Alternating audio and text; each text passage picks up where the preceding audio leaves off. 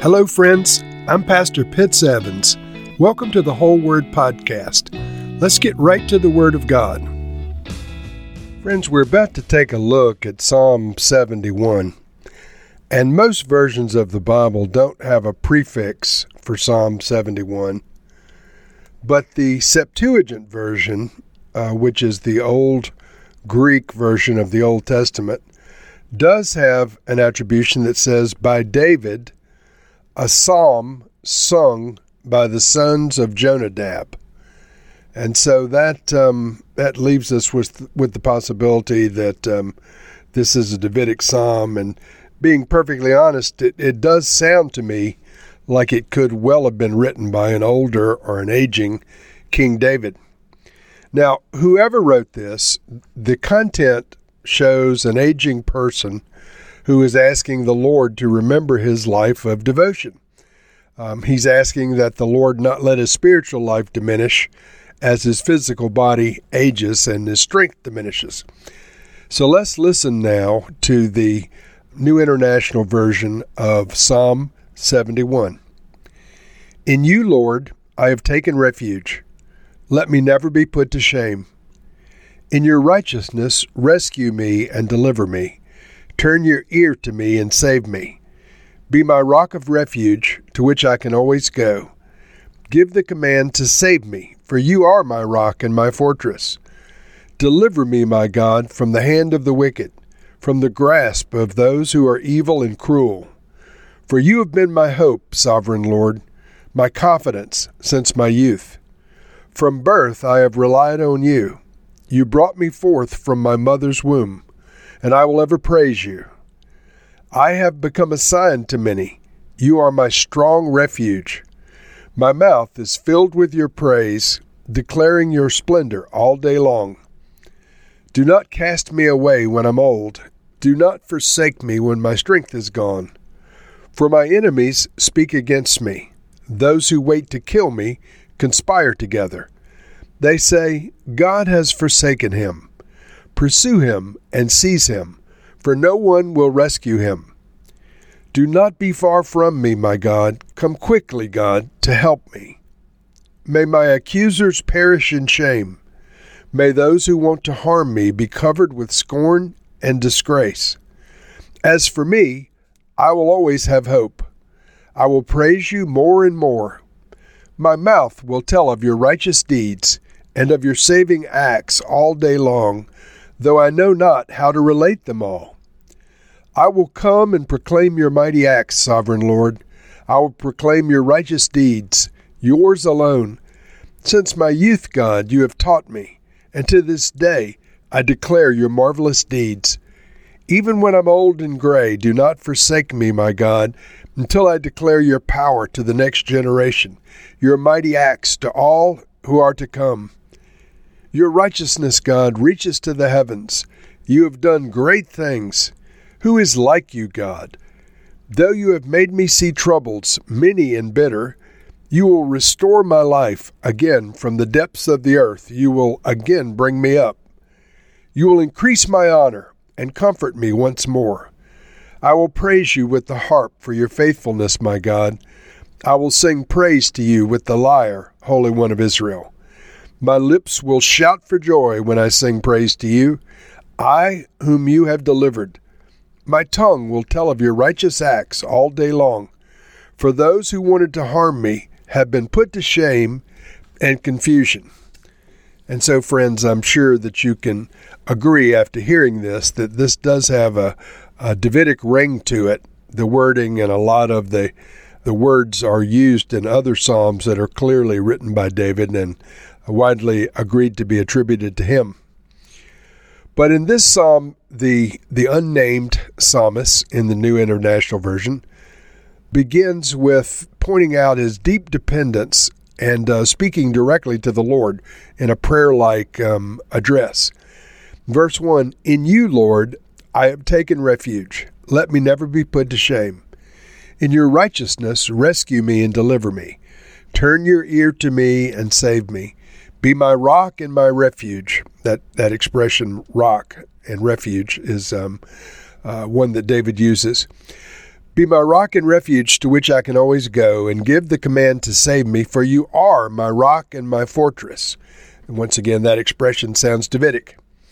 So the psalmist is calling on the Lord and um, reminding him of his deep devotion and relationship.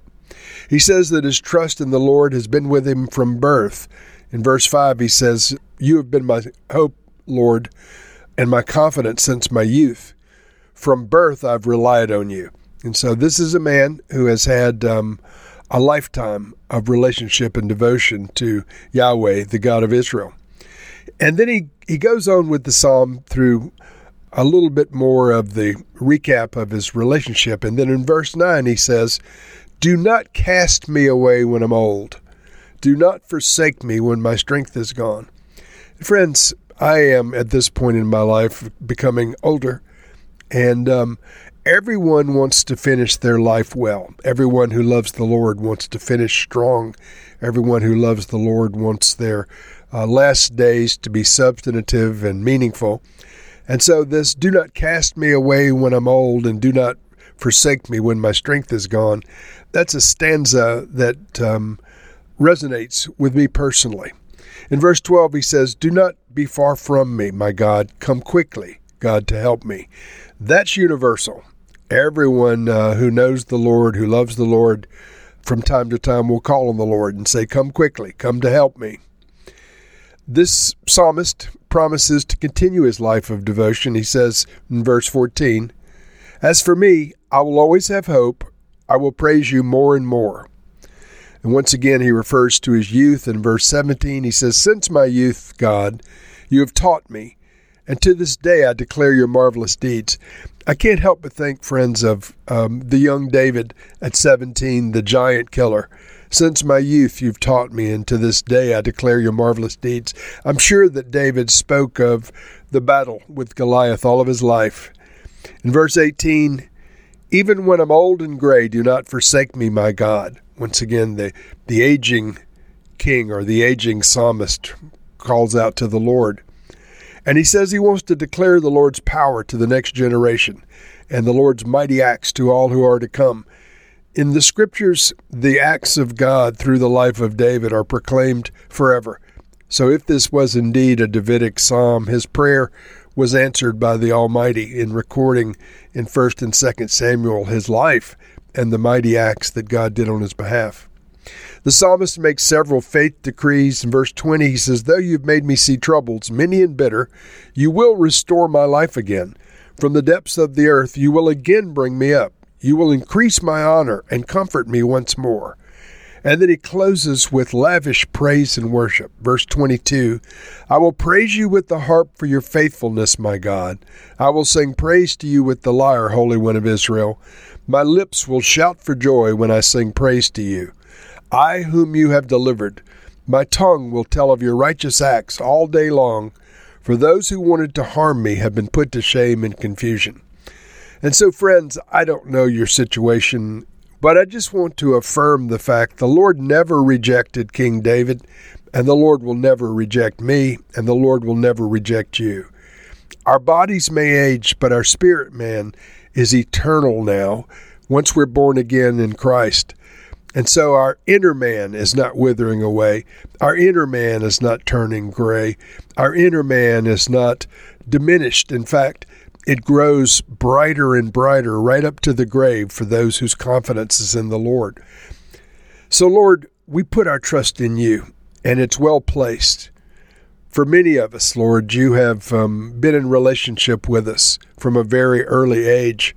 But all of us can acknowledge as we move through life that you have been watching over us from birth. Even before birth, Lord, you were planning for our redemption and planning for us to join your family. Lord, we do ask that when we, we feel abandoned, when we feel diminished, when we feel uh, less than we have in the past, that you would come and refresh us, give us some um, new hope, new purposes, new reasons for devotion, new reasons to, to serve and to press forward. May we press forward to the point where our last days are our best days. We pray this, Lord, in Jesus' name. Amen.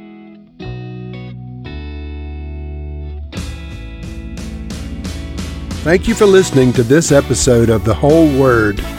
It was brought to you by Whole Word Fellowship and the Northern Virginia House of Prayer. If you were encouraged, please share our podcast with your friends. We'd also appreciate it if you'd hit subscribe in your favorite podcast app and take a few moments to write a review. If you'd like more information on our church and our ministry, you can go to wholeword.net or wholewordpodcast.com for more information. Thank you again, and may the Lord Jesus bless you today and always.